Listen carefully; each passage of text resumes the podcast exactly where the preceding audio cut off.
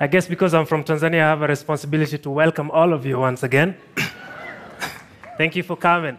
So, first of all, before we start, how many of you in the audience have been in the past a victim of this bug here? we apologize on behalf of all the mosquito catchers. Ladies and gentlemen, imagine uh, getting seven infectious mosquito bites every day. That's 2,555 infectious bites every year. When I was in college, I moved to the Kilombero River Valley in southeastern part of Tanzania. This is historically one of the most malaria zones in the world at that time. Life here was difficult. In its later stages, malaria manifested with extreme seizures locally known as dege dege. It killed both women and men, adults and children without mercy. My home institution, Ifakara Health Institute, began in this valley in the 1950s to address priority health needs for the local communities. In fact, the name Ifakara refers to a place you go to die, which is a reflection of what life used to be here in the days before organized public health care. When I first moved here, my primary role was to estimate how much malaria transmission was going on across the villages and which mosquitoes were transmitting the disease. So my colleague and myself camped 30 kilometers south of Ifakara town across the river. Every evening we went into the villages with flashlights and siphons. We rolled up our trousers and waited for mosquitoes that were coming to bite us so we could collect them to check if they were carrying malaria. My colleague and myself selected the household, and we sat inside and outside, swapping positions every half hour. And we did this for 12 hours every night for 24 consecutive nights. We slept for four hours every morning and worked the rest of the day sorting mosquitoes, identifying them, and chopping off their heads so that they could be analyzed in the lab to check if they were carrying malaria parasites in their mouthparts. This way, we were able to not only know how much malaria was going on here, but also which mosquitoes were carrying this malaria. We were also able to know whether malaria was mostly inside houses or outside houses. Today, ladies and gentlemen, I still catch mosquitoes for a living. But I do this mostly to improve people's lives and well being. This has been called by some people the most dangerous animal on earth, which unfortunately is true. But what do we really know about mosquitoes? It turns out we actually know very little. Consider the fact that at the moment, our best practice against malaria are bed nets, insecticide treated bed nets. We know now that across Africa you have widespread resistance to insecticides, and these are the same insecticides, the pyrethroid class, that are put on these bed nets. We know now that these bed nets protect you from bites, but only minimally kill the mosquitoes the way they should. What it means is that we've got to do more to be able to get to zero, and that's part of our duty. At Ifakara Health Institute, we focus very, very much on the biology of the mosquito, and we try to do this so we can identify new opportunities, a new approach, new ways to try and get new options that we can use together with things such as bed nets to be able to get to zero. And I'm going to share with you a few examples of the things that my colleagues and myself do. Take this for example mosquitoes breed in small pools of water. Not all of them are easy to find. They can be scattered across villages, they can be as small as hoof prints, they can be behind your house or far from your house. And so, if you wanted to call, control mosquito larvae, it can actually be quite difficult to get them. What my colleagues and I have decided to do is to think about what if we used mosquitoes themselves to carry their insecticides from a place of our choice to their own breeding habitats so that wherever, whichever eggs they lay there shall not survive. This is Dickson Lwetoijera. This is my colleague who runs this show at Ifakara. And he has demonstrated cleverly that you can actually get mosquitoes to come to the place where they normally come to get blood, to pick up a dose of, of, of, of sterilants or insecticide, carry this back to their own breeding habitats, and kill all their progeny. And we have demonstrated that you can do this and crush populations very, very rapidly. This is beautiful. This is our mosquito city. It is the largest mosquito farm available in the world for malaria research. Here we have large scale self sustaining colonies of malaria mosquitoes that we rear in these facilities. Of course, they are disease free. But what these systems allow us to do is to introduce new tools and test them immediately, uh, very quickly, and see if we can crush these populations or control them some way.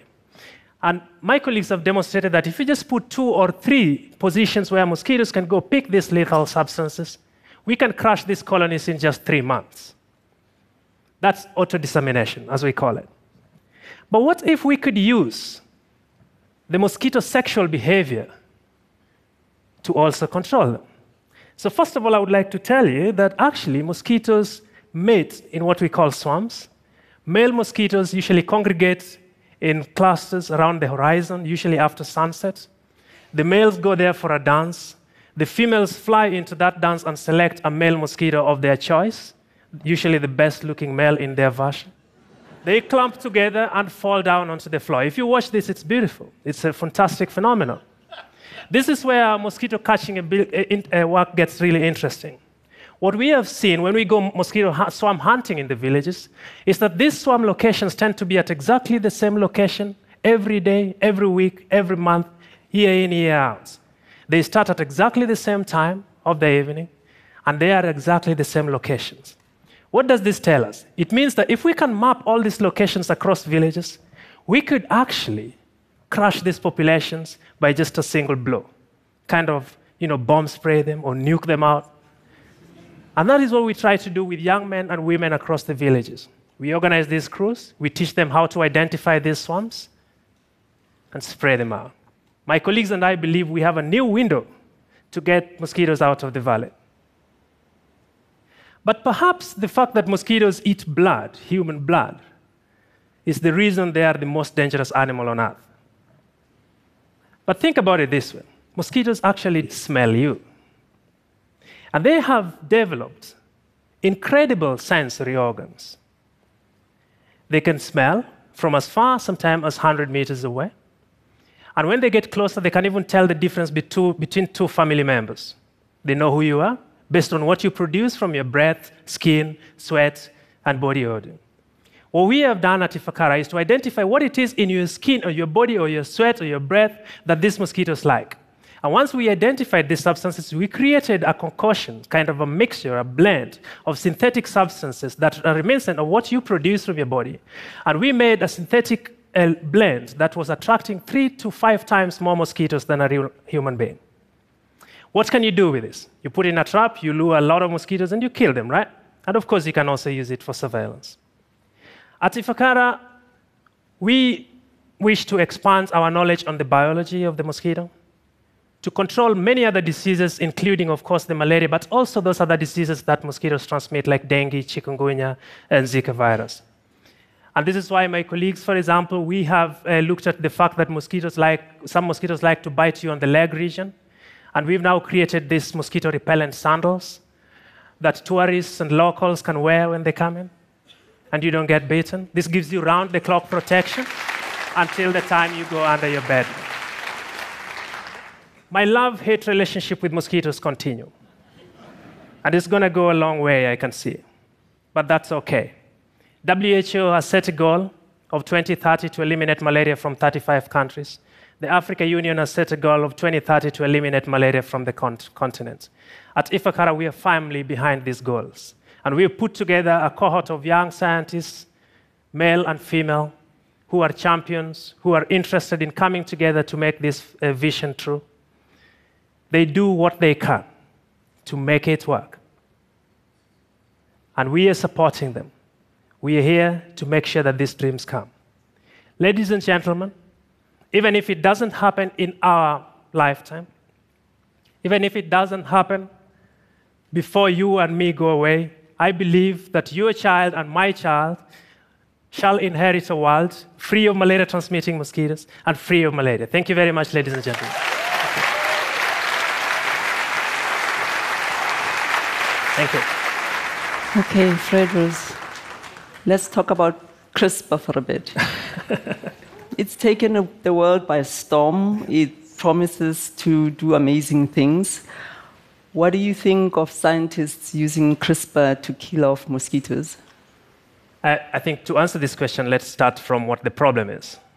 So, um, first of all, we're talking about a disease that still kills, according to the latest figures we have from WHO, 429,000 people. Most of these are African children. Of course, we've made progress. There are countries that have achieved up to 80, uh, 60, 50, 60% reduction in malaria burden, but we still have to do more to get to zero. There is already proof of principle that gene editing techniques such as CRISPR can be used sufficient, uh, effectively to transform mosquitoes so that either they do not transmit malaria, we call this population alteration, or that they no longer exist, population suppression. This is already proven in the lab.